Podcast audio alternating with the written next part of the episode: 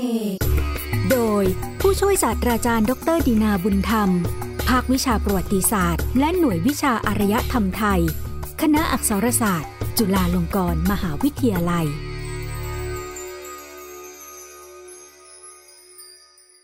ตอนพุทธศาสนามหายาน และคติการบูชาพระโพธิสัตว์อวโลกิเตศวน ในเอเชียตะวันออกเฉียงใต้ จามป่าและนครรัฐของพวกจาม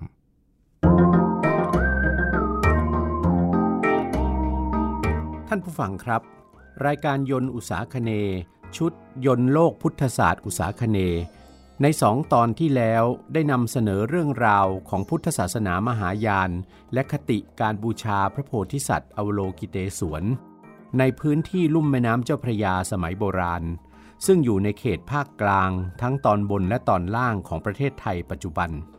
ระหว่างพุทธศตวรรษที่ 11 ถึง 18 หรือคริสตศตวรรษที่6ถึง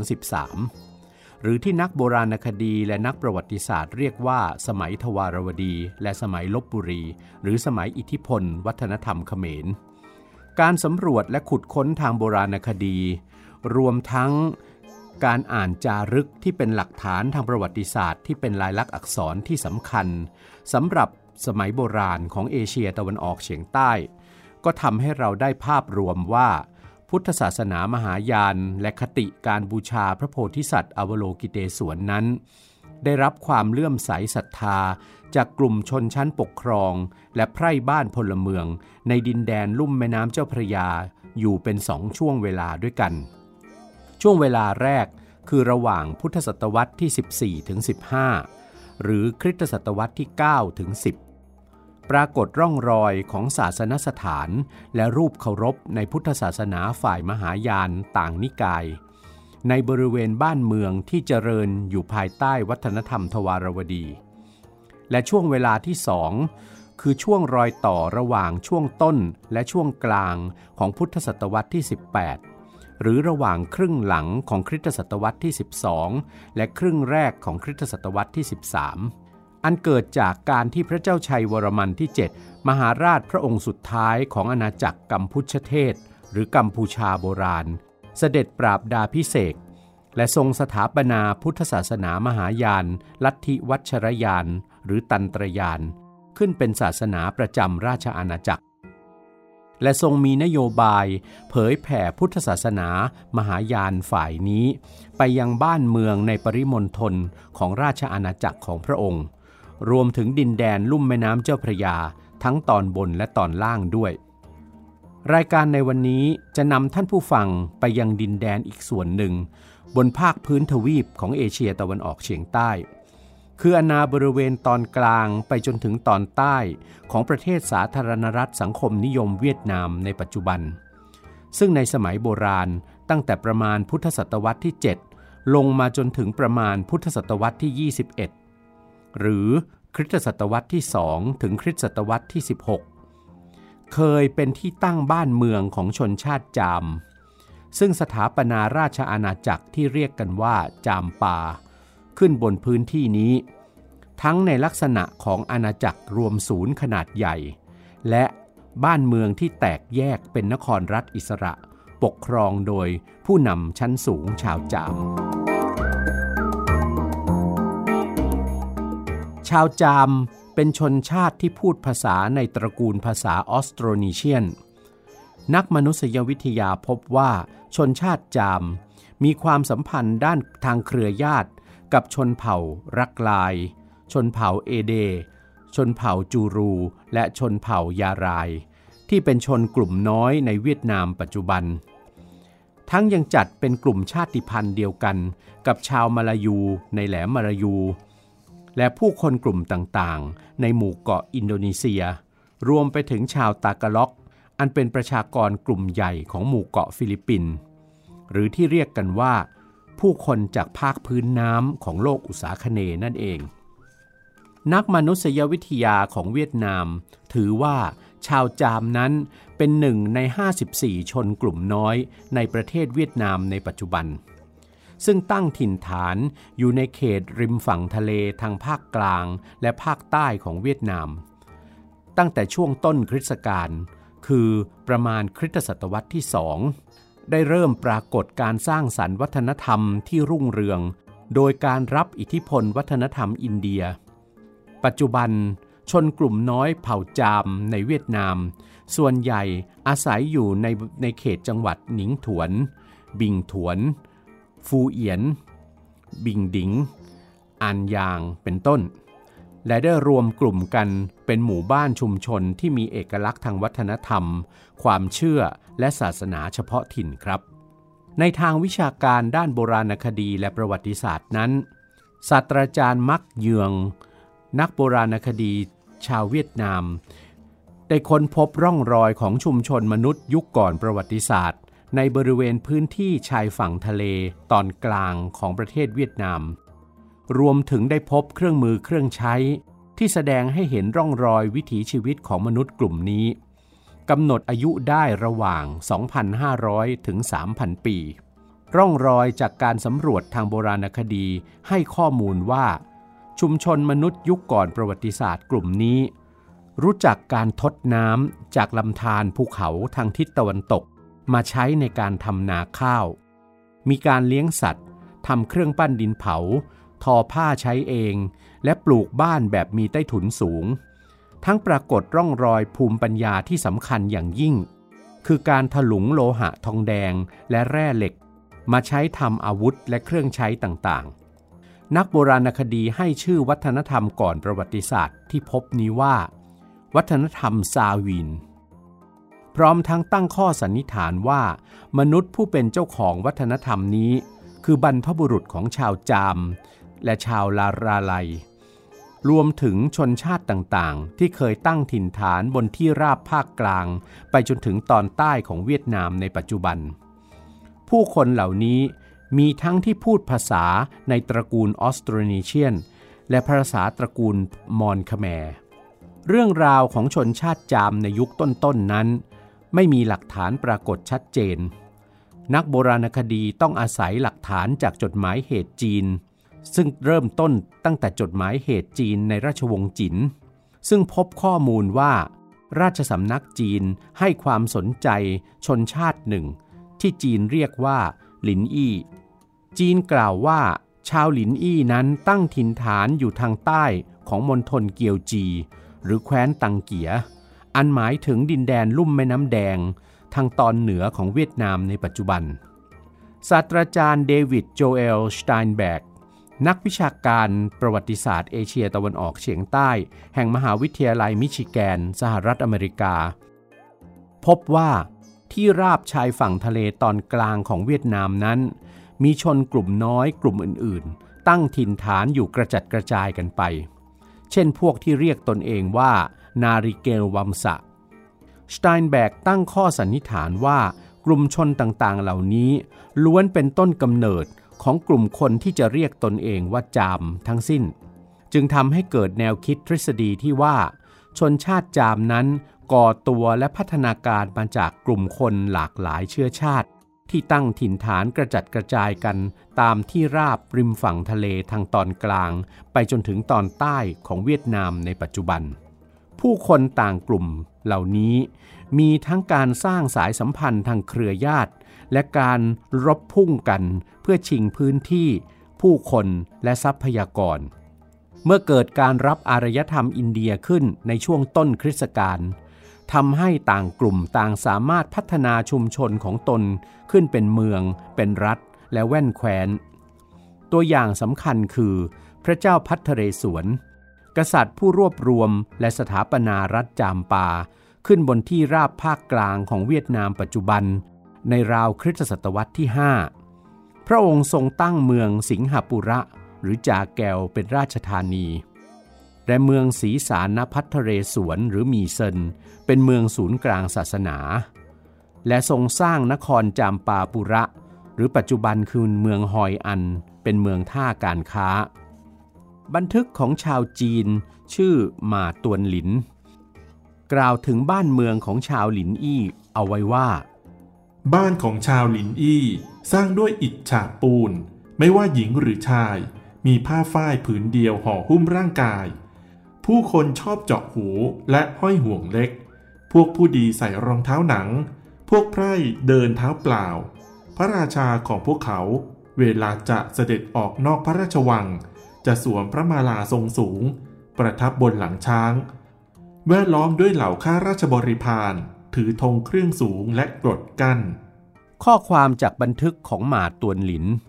ทำให้นักโบราณคดีและนักประวัติศาสตร์ พอที่จะจินตนาการถึงบ้านเมืองของชาวจามได้ว่า ปกครองโดยกษัตริย์ หรือราชาตามคติในศาสนาพราหมณ์ของอินเดีย สังคมของชาวจาม ยังน่าจะมีการแบ่งชนชั้นต่างๆ เช่นเดียวกับสังคมรัฐแบบอินเดียด้วย อาณาจักรจามปารุ่งเรืองสูงสุดในช่วงพุทธศตวรรษที่ 14ถึง15 หรือคริสตศตวรรษที่9ถึง10 แต่หลังจากนั้นก็ต้องเริ่มทำสงครามกับพวกเวียด แห่งอาณาจักรไดเวียดทางทิศเหนือ ที่ได้ประกาศตนเป็นอิสระจากการปกครองของจักรวรรดิจีน ทั้งยังต้องทำสงครามขับเคี่ยวกับอาณาจักรกัมพูชเทศ หรือกัมพูชาโบราณทางทิศใต้ ในปีพุทธศักราช 1688 หรือคริสตศักราช 1145 พระบาทเจ้าสุริยะวรมันที่สองมหาราชแห่งอาณาจักรกัมพูชา ผู้ทรงสถาปนาปราสาทนครวัด ทรงกรีธาทัพเข้ายึดนครหลวงของจามปาได้ ในอีกสี่ปีต่อมา ชาวจามสามารถตีเอาเมืองหลวงของตนคืนได้ และในปีพุทธศักราช 1720 หรือคริสตศักราช 1177 กองทัพเรือจามปาได้ทีบุกเข้าโจมตี เผาทำลายเมืองยโสธรปุระ หรือเมืองพระนคร ราชธานีของอาณาจักรกัมพูชาเสียหายยับเยินทำให้อาณาจักรกัมพูชาเสื่อมถอยไประยะหนึ่ง จนเมื่อพระบาทเจ้าชัยวรมันที่ 7 ทรงเป็นผู้นำชาวคแมรรวบรวมกำลังกันทำสงคราม ขับไล่กองทัพจามออกจากบ้านเมืองได้สำเร็จ พระองค์ก็ทรงทำสงครามต่อไป จนได้รับชัยชนะเหนืออาณาจักรจามปาได้อีกครั้ง เหตุการณ์ตอนนี้ปรากฏหลักฐานเป็นภาพสลักนูนต่ำแสดงเหตุการณ์ยุทธนาวี ระหว่างกองทัพเรือของพระบาทเจ้าชัยวรมันที่ 7 กับกองทัพเรือจาม ปรากฏอยู่ที่ปราสาทบายนกลางเมืองนครธมและที่ระเบียงของปราสาทบันทายชมา ซึ่งสร้างขึ้นในรัชสมัยพระบาทเจ้าชัยวรมันที่ 7 ทั้งสองแห่ง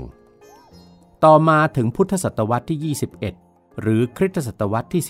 16 อาณาจักรไดเวียดซึ่งมุ่งมั่นจะขยายระบบจักรวรรดิตามแบบของจีน ลงสู่อาณาบริเวณภาคใต้ของเวียดนามในปัจจุบัน ได้โหมทำสงครามระลอกใหญ่กับจามป่า มีทั้งการทำสงครามที่ผลัดกันแพ้ ผลัดกันชนะ มีการเจรจาสันติภาพเป็นไมตรีกัน แล้วก็กลับมารบพุ่งกันอีก จนถึงปีพุทธศักราช 2014 หรือคริสตศักราช 1471 จักรพรรดิเลทันต่องแห่งไดเวียด ทรงส่งกองทัพมาตีเมืองวิชัยนคร ราชธานีของจามปา สามารถยึดเมืองได้สำเร็จ และต่อมาในปีพุทธศักราช 2375 หรือคริสตศักราช 1832 จักรพรรดิมินหมางแห่งราชวงศ์เหวียน จึงทรงประกาศผนวกดินแดนส่วนที่เหลือของชาวจาม ซึ่งสูญสิ้นความเป็นรัฐอาณาจักรไปแล้ว เข้าเป็นส่วนหนึ่งของเวียดนาม และกลืนชาวจามจนกลายเป็นชนกลุ่มน้อยไป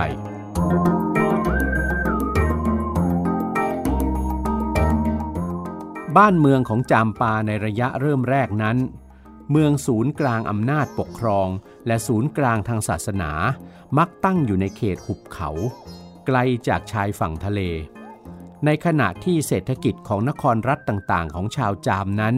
อยู่บนฐานของการค้าทางทะเล มีกลุ่มพ่อค้าเดินเรือออกไปค้าขายในภูมิภาคต่างๆ นำความมั่งคั่งกลับมาสู่บรรดานครรัฐต่างๆ ของชาวจาม ในระยะแรกของการก่อตัวเป็นรัฐแบบอินเดียนั้น ประชาคมของชาวจาม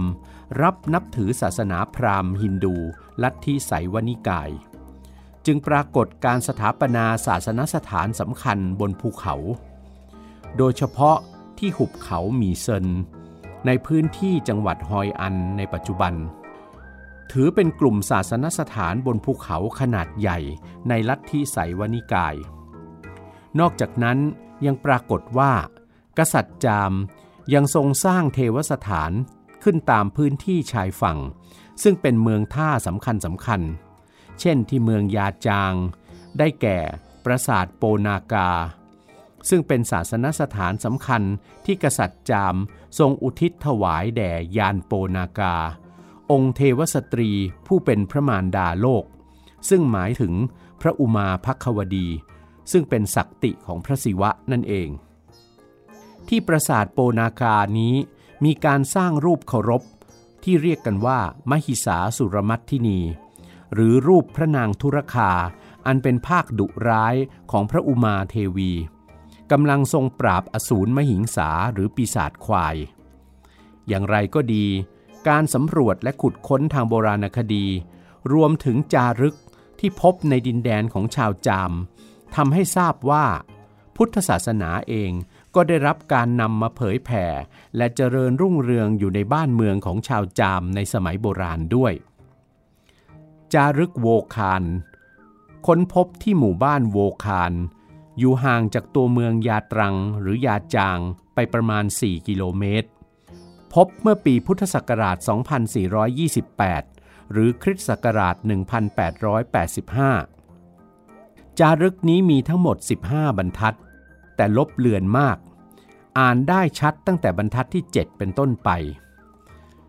จารึกกล่าวถึงพระเจ้าสีมาระ ซึ่งปัจจุบันก็ยังเป็นที่ถกเถียงกันว่า พระองค์เป็นกษัตริย์ของอาณาจักรหรือบ้านเมืองใด นักวิชาการบางกลุ่ม บอกว่าสีมาระเป็นกษัตริย์ของอาณาจักรฟูนัน หรืออาณาจักรยุคต้นของชาวเขมร ที่มีศูนย์กลางอยู่บนพื้นที่ดินดอนสามเหลี่ยมปากแม่น้ำโขง ในขณะที่บางกลุ่ม เชื่อว่าพระองค์เป็นกษัตริย์ชาวจาม ซึ่งก็ต้องรอต่อไป จนกว่าเราจะหาหลักฐานข้อมูลมาเพิ่มได้ ภาษาที่ใช้ในจารึกโวคารคือภาษาสันสกฤต และนักวิชาการจำนวนมาก พิจารณาจากระบบรูปแบบตัวอักษร และฉันทลักษณ์ในจารึกแล้ว ลงความเห็นว่า จารึกหลักนี้ทำขึ้นระหว่างพุทธศตวรรษที่ 8 ถึง 9 หรือคริสตศตวรรษที่ 3 ถึง 4 ไม่ใหม่ไปกว่านั้น และถือว่าเป็นจารึกที่มีความเก่าแก่ที่สุดที่ได้พบในภูมิภาคเอเชียตะวันออกเฉียงใต้ ข้อความสำคัญในจารึกโวคารเกี่ยวข้องกับการรับนับถือพุทธศาสนาในพื้นที่ตอนกลางและตอนใต้ของเวียดนาม ซึ่งเป็นถิ่นฐานของชาวจาม คือข้อความที่แสดงหลักปฏิบัติของกษัตริย์ ผู้สืบเชื้อสายจากพระเจ้าสีมาระ ว่าเป็นกษัตริย์ผู้ยึดมั่นในคติ ในเรื่องความไม่จีรังยั่งยืน และการตั้งอยู่แต่เพียงชั่วขณะของสรรพสิ่ง คติเรื่องความกรุณาอันยิ่งใหญ่ต่อสรรพสัตว์ และคติเรื่องการสละทรัพย์เพื่อประโยชน์สุขของผู้อื่น ศาสตราจารย์หลุยฟีโน อดีตผู้อำนวยการสำนักฝรั่งเศสแห่งปลายบูรพาทิต ผู้เป็นนักโบราณคดีทรงคุณวุฒิ เกี่ยวกับอินโดจีนยุคโบราณ วิเคราะห์ว่า คติธรรมเนียมที่กษัตริย์ในราชวงศ์ศรีมาระ ยึดมั่นนี้ คือคติทางพุทธศาสนา ในเรื่องความเป็นอนิจจังของสรรพสิ่ง ความกรุณา และเรื่องทานบารมี ดังนั้นหากเชื่อในแนวคิดที่ว่าพระเจ้าศรีมาระคือกษัตริย์จามยุคต้นๆ เราก็อาจอนุมานได้จากข้อความในจารึกโวคารว่า พุทธศาสนานั้น ได้เผยแผ่เข้ามามีบทบาทในราชสำนักจามแล้ว ตั้งแต่ประมาณพุทธศตวรรษที่ 8 ถึง 9 หรือคริสตศตวรรษที่ 3 ถึง 4 แต่ทั้งนี้ศาสตราจารย์ฟีโนตั้งข้อสังเกตว่า เหตุใดคติธรรมทางพุทธศาสนา จึงมาปรากฏเป็นคติธรรมเนียมของราชวงศ์กษัตริย์ ผู้ศรัทธายึดมั่นในองค์พระศิวะมหาเทพของศาสนาพราหมณ์ได้ศาสตราจารย์ฟีโนวิเคราะห์ว่า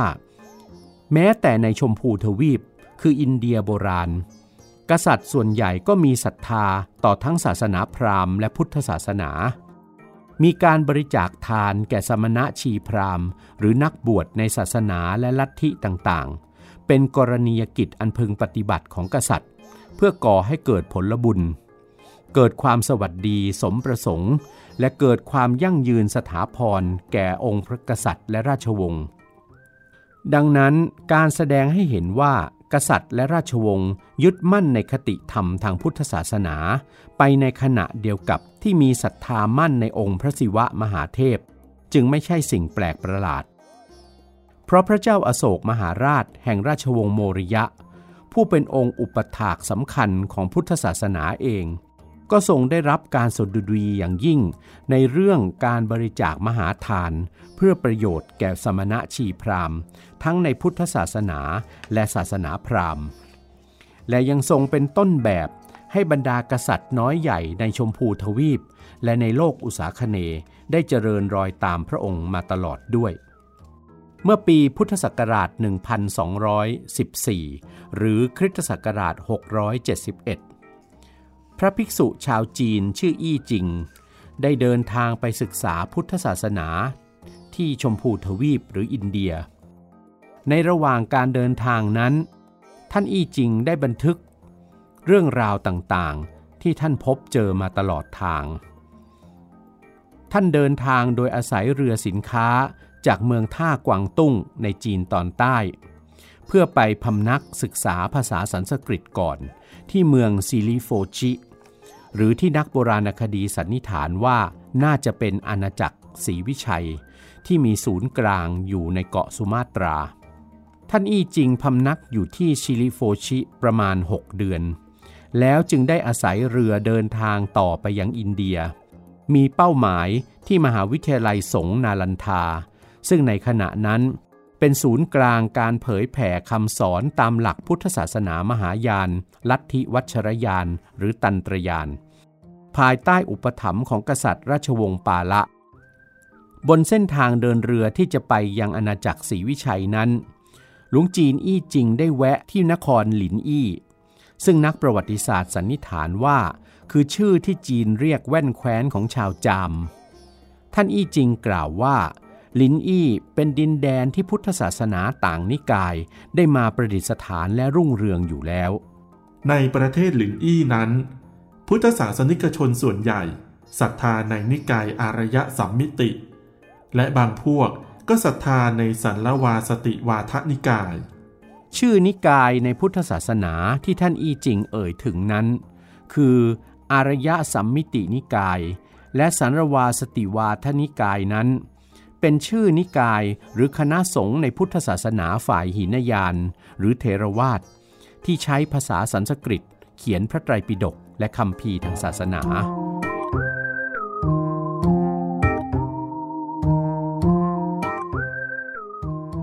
ข้อมูลสำคัญเกี่ยวกับพุทธศาสนามหายาน และคติการบูชาพระโพธิสัตว์ ซึ่งมีประโยชน์อย่างยิ่งสำหรับรายการในตอนนี้ ได้มาจากบทความวิจัยเรื่อง Pan Asian Buddhism and the Bodhisattva Cult in Champa หรือพุทธศาสนาแบบรวมภาคพื้นเอเชีย และคติการบูชาพระโพธิสัตว์ในอาณาจักรจามปา ของดรจอห์นกาย ภัณฑารักษ์อาวุโส และนักประวัติศาสตร์ศิลปะ ประจำพิพิธภัณฑ์ศิลปะแห่งมหานครนิวยอร์กสหรัฐอเมริกา ซึ่งดรกายเป็นนักประวัติศาสตร์ศิลปะ ผู้ทรงคุณวุฒิคนสำคัญ ด้านประวัติศาสตร์ศิลปะของศิลปะโบราณ ในเอเชียใต้ และเอเชียตะวันออกเฉียงใต้ แม้ว่าบ้านเมืองของชาวจามนั้น จะนับถือศาสนาพราหมณ์ลัทธิไสยวนิกายเป็นหลัก ดังปรากฏหลักฐานจากบรรดาจารึกจามหลายหลักที่กล่าวถึงการนับถือ ศาสนาพราหมณ์ และการบูชาพระศิวะและมหาเทพต่างๆ ดังปรากฏว่าจารึกจามทั้งหลายที่นายปอลมูส นักโบราณคดีชาวฝรั่งเศส รวบรวมได้เป็นจำนวนถึง 130 หลัก ซึ่งมีทั้งที่จารึกด้วยภาษาสันสกฤตและภาษาจามนั้นจำนวน 92 หลัก พันนาถึงการที่กษัตริย์และชนชั้นสูงของพวกจาม สถาปนาเทวสถาน และประกอบพิธีกรรม บูชาพระศิวะเป็นเจ้าจำนวนสามหลักกล่าวถึงการสร้างเทวาลัย และการประกอบพิธีกรรมบูชาพระวิษณุห้าหลักกล่าวถึงการสร้างเทวสถาน และการประกอบพิธีกรรมบูชาพระพรหม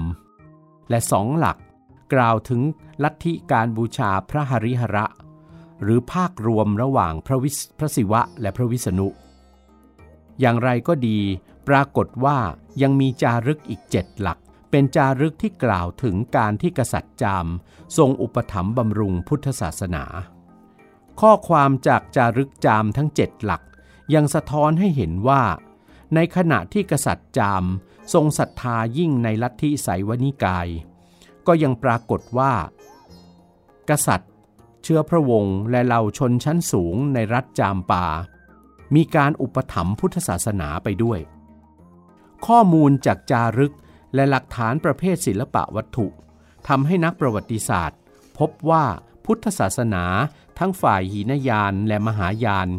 ได้รับพระบรมราชูปถัมภ์จากกษัตริย์จาม และมีสถานะเป็นศาสนาสำคัญในอาณาจักรจามปา มาอย่างน้อยตั้งแต่พุทธศตวรรษที่ 10 หรือคริสตศตวรรษที่ 5 ดังปรากฏหลักฐานจารึกหลักหนึ่งที่พบในกลุ่มเทวสถาน ลัทธิไสยวนิกายที่หุบเขามีเซนให้ข้อมูลว่า กษัตริย์จามทรงสร้างอารามในพุทธศาสนา ขึ้นในอาณาบริเวณที่ทรงอุทิศเป็นเขตศักดิ์สิทธิ์ของลัทธิไสยวนิกายด้วย อันที่จริงแล้ว การสร้างศาสนสถานในศาสนาพราหมณ์ลัทธิไสยวนิกาย และสร้างพุทธสถานขึ้นบนพื้นที่เดียวกันนั้น หาใช่ปรากฏการณ์แปลกประหลาดแต่ประการใด แม้แต่ในอินเดียโบราณ การสร้างศาสนสถานสำคัญ หลายแห่งในพื้นที่กว้างใหญ่ เช่น ที่ถ้ำอชันตาและถ้ำเอโลราก็จะพบการอุทิศแบ่งพื้นที่ ให้สร้างศาสนสถานทั้งในศาสนาพราหมณ์ พุทธศาสนา และในบางครั้งยังปรากฏการสร้างศาสนสถานในศาสนาเชนอีกด้วย ส่วนในเอเชียตะวันออกเฉียงใต้นั้นก็จะพบว่า ในบ้านเมืองที่รับศาสนาพราหมณ์ และพุทธศาสนาจากอินเดีย ในระยะเวลาช่วงปลายๆของสหัสวรรษแรกของคริสตกาลนั้น ตัวอย่างเช่น บนเกาะชวา และในบ้านเมืองของชาวคแมรหรือชาวเขมรโบราณ ก็มีการอุทิศพื้นที่ ให้สร้างศาสนสถานในพุทธศาสนา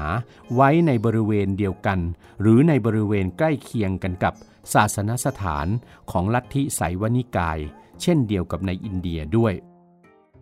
หลักฐานประเภทศิลปะวัตถุรุ่นแรก ๆ ที่แสดงถึงคติการนับถือพุทธศาสนาในดินแดนของชาวจาม คือพระพุทธรูปแกะสลักไม้หลายองค์ ที่พบในเวียดนามใต้ อันเป็นพื้นที่ดินดอนสามเหลี่ยมปากแม่น้ำโขง พุทธลักษณะของพระพุทธรูปไม้แกะสลักเหล่านี้ ละไม้คล้ายพระพุทธรูปแบบอมราวดีในอินเดียใต้ ซึ่งเป็นรูปเคารพที่บรรดาพ่อค้าและนักบวชนำเข้ามาในภูมิภาคเอเชียตะวันออกเฉียงใต้แล้ว ตั้งแต่ช่วงต้นคริสตกาลแม้ว่านักโบราณคดีและนักประวัติศาสตร์ศิลปะส่วนใหญ่ จะวิเคราะห์ตีความว่า พระพุทธรูปแกะสลักไม้เหล่านี้ เป็นศิลปะวัตถุที่สร้างขึ้นโดยรัฐฟูนัน อันเป็นบ้านเมืองยุคแรกสุดของชาวคแมรหรือเขมรโบราณ ไม่ได้มีความเกี่ยวข้องอันใดกับชาวจามเลย แต่ก็เกิดข้อถกเถียงว่า หากไม่มีความเกี่ยวข้องใด ๆ กับชาวจามแล้ว เหตุใดจึงพบพระพุทธรูปไม้แกะสลักแบบนี้ กระจายอยู่ในพื้นที่อันเป็นที่ตั้งถิ่นฐานของชาวจามในเวียดนามใต้ด้วยเล่า ร่องรอยของพุทธศาสนาในพื้นที่ของชาวจามยุคโบราณอีกกลุ่มหนึ่ง พบตามพื้นที่แหล่งโบราณคดีชายฝั่ง ทางภาคกลางและภาคใต้ของเวียดนามปัจจุบัน คือตราดินเผามีอักขระทางพุทธศาสนา และพระพิมพ์ที่พบเป็นจำนวนมาก ตามแหล่งโบราณคดีชายฝั่งดังกล่าว ที่มีอายุร่วมสมัยกับตราดินเผาและพระพิมพ์ ที่พบตามแหล่งโบราณคดีเมืองท่าชายฝั่งอื่น ๆ ในเอเชียตะวันออกเฉียงใต้ ที่มีอายุอยู่ระหว่างพุทธศตวรรษที่ 12 ถึง 15 หรือคริสตศตวรรษที่ 7 ถึง 10 ตราดินเผามีอักขระและสัญญลักษณ์ต่าง ๆ ทางพุทธศาสนานั้น อาจสร้างขึ้นเพื่อเป็นเครื่องราง หรือของที่ผู้ศรัทธาอุทิศใส่ไว้ในสถูปเจดีย์เป็นการบำเพ็ญบุญกุศล และสืบอายุพระพุทธศาสนา ตราและพระพิมพ์เหล่านี้พบว่ามีที่ทำจากโลหะอยู่บ้าง แต่เป็นจำนวนไม่มากนัก และเป็นของที่มีอายุอยู่ประมาณพุทธศตวรรษที่ 15 หรือคริสตศตวรรษที่ 10 เป็นส่วนใหญ่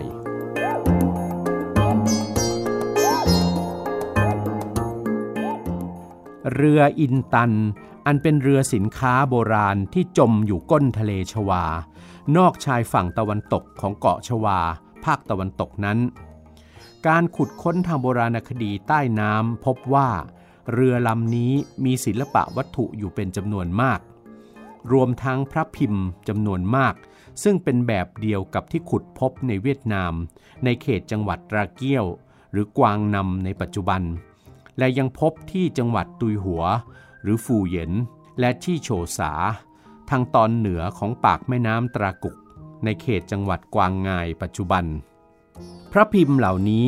ส่วนใหญ่มีลักษณะละไม้เหมือนกับ หรือเป็นแบบที่เรียนมาจากพระพิมพ์ในวัฒนธรรมทวารวดี ในเขตภาคกลาง และคาบสมุทรของประเทศไทย หรือที่พบในบริเวณคาบสมุทรทางตอนใต้ของประเทศเมียนมาในปัจจุบัน รวมทั้งระไม้คล้ายคลึงกับพระพิมพ์แบบสีวิชัยที่พบในแหลมมารายู และตลอดแนวชายฝั่งตะวันออกของเกาะสุมาตรา นักโบราณคดีสันนิษฐานว่า พระพิมพ์ที่พบตามปากแม่น้ำและชายฝั่งของเวียดนามตอนกลางไปถึงตอนใต้นี้ น่าจะมีความเกี่ยวข้องกับชุมชนบ้านเมือง ตามลุ่มแม่น้ำและชายฝั่งของพวกจามทั้งสะท้อนให้เห็นว่า การเผยแผ่พุทธศาสนาในบ้านเมืองของชาวจามนั้น น่าจะมีความเกี่ยวข้องโดยตรงกับการค้าทางทะเลของชาวจาม กับดินแดนอื่น ๆ ที่มีการนับถือพุทธศาสนาในเอเชียตะวันออกเฉียงใต้ ในช่วงท้ายๆของสหัสวรรษแรกของคริสตกาลในช่วงเวลาดังกล่าวนี้ เป็นช่วงที่การค้านานาชาติทางทะเลกำลังเฟื่องฟู พุทธศาสนาซึ่งเป็นศาสนาของเหล่าพ่อค้าและนักเดินทาง จึงกลายไปเป็นศาสนาที่ได้รับความนิยมศรัทธาในราชสำนักของบ้านเมืองต่างๆ ในโลกอุษาคเน ราชสำนักจามปาเองก็รวมอยู่ในกลุ่มนี้ด้วย จารึกทั้งภาษาสันสกฤต และภาษาจามหลายหลักที่สร้างโดยกษัตริย์ และชนชั้นสูงของจามปา สะท้อนให้เห็นการเคารพบบูชาอย่างสูง ต่อพระพุทธเจ้า พระโพธิสัตว์ และพระนางตารา ในฐานะผู้ปกป้องคุ้มครอง โดยเฉพาะจารึกของกษัตริย์ และเชื้อพระวงศ์จามปาหลายพระองค์ แสดงถึงการเคารพบูชาทิพยบุคคลสำคัญในพุทธศาสนาโดยเคร่งครัดยิ่ง บรรยากาศอันคึกคักของการเผยแผ่พุทธศาสนาฝ่ายมหายาน ไปทั่วทั้งทวีปเอเชีย ในช่วงระยะเวลาระหว่างพุทธศตวรรษที่ 14 ถึง 18 หรือคริสตศตวรรษที่ 8 ถึง 13 สะท้อนให้เราเห็นว่า คติการบูชาพระโพธิสัตว์ โดยเฉพาะพระอวโลกิเตศวนโพธิสัตว์นั้น เกิดมีสถานะพิเศษและสำคัญยิ่ง ในรัฐและอาณาจักรต่างๆ ทั่วทวีปเอเชีย ความรุ่งเรืองของพุทธศาสนามหายาน ลัทธิวัชรยานหรือตันตรยาน และคติการบูชาพระโพธิสัตว์ ภายในห่วงระยะเวลาอันสั้นนี้ สะท้อนให้เห็นถึงการติดต่อสัมพันธ์กันของบ้านเมือง รัฐและอาณาจักรต่างๆ ในโลกเอเชีย ทั้งในเชิงการค้าและการทูตสำหรับโลกอุตสาคเนนั้น รสนิยมส่วนทางศิลปะ ซึ่งเป็นรสนิยมร่วม ในการสร้างรูปเคารพทางศาสนา อันได้แก่พระพุทธรูป รูปพระเทวโพธิสัตว์ต่างๆ ไปจนถึงพระพิมพ์ และเครื่องประกอบพิธีกรรมต่างๆ ทางพุทธศาสนา ที่มีลักษณะละไม้คล้ายคลึงกันนั้น สะท้อนให้เห็นความสัมพันธ์ของบ้านเมืองต่างๆ ในภูมิภาคอุษาคเน ที่มีรากฐานทางวัฒนธรรมร่วมกันมาและมีความพยายามที่จะรับนับถือพุทธศาสนามหายาน จากอินเดียมาสู่รัฐของตน และปฏิบัติพิธีกรรมต่างๆ ให้เป็นแบบแผนร่วมและทัดเทียมกัน ไม่ว่าจะเป็นรัฐในอาณาจักรศรีวิชัย บนเกาะสุมาตรา และนครรัฐต่างๆ ในเกาะชวา รวมถึงในอาณาจักรกัมพูชาโบราณ และบ้านเมืองของชาวจามด้วย ดังจะเห็นได้ว่า รูปพระโพธิสัตว์อวโลกิเตศวนสำริดองค์ใหญ่ ที่พบที่วัดเวียง ในเขตอำเภอชัยยา จังหวัดสุราษฎร์ธานี บนคาบสมุทรภาคใต้ของประเทศไทย ซึ่งมีลักษณะละไม้คล้ายพระโพธิสัตว์อวโลกิเตศวนในศิลปะชวาภาคกลาง ทั้งได้รับยกย่องว่ามีความงามเป็นเลิศ และสะท้อนถึงภูมิปัญญาขั้นสูง ในการหล่อสำริดในช่วงเวลานั้นประติมากรรมรูปพระโพธิสัตว์อวโลกิเตศวนในจามปา ที่พบนั้นแม้จะมีขนาดเล็กกว่ามาก แต่ก็สามารถสะท้อนความตื่นตัวของช่างชาวจาม ที่จะเรียนแบบรูปประติมากรรมพระโพธิสัตว์อวโลกิเตศวน แบบชวาหรือศรีวิชัย รวมถึงต้นแบบในศิลปะอินเดียด้วย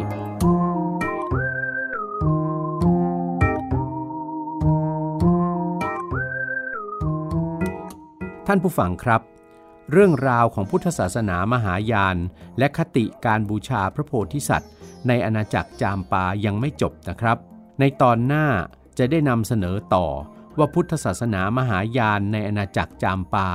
มีความเจริญรุ่งเรืองภายใต้การอุปถัมภ์ของกษัตริย์ และชนชั้นสูงชาวจามได้เพียงไหน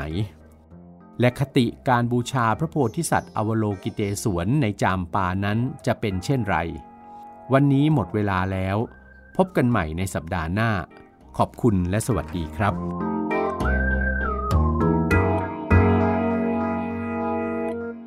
ยนต์วิถีดูชีวิต เรื่องประวัติ ศาสตร์ และศิลป์ในเอเชียตะวันออกเฉียงใต้ ฟังในรายการยนต์อุตสาคเนย์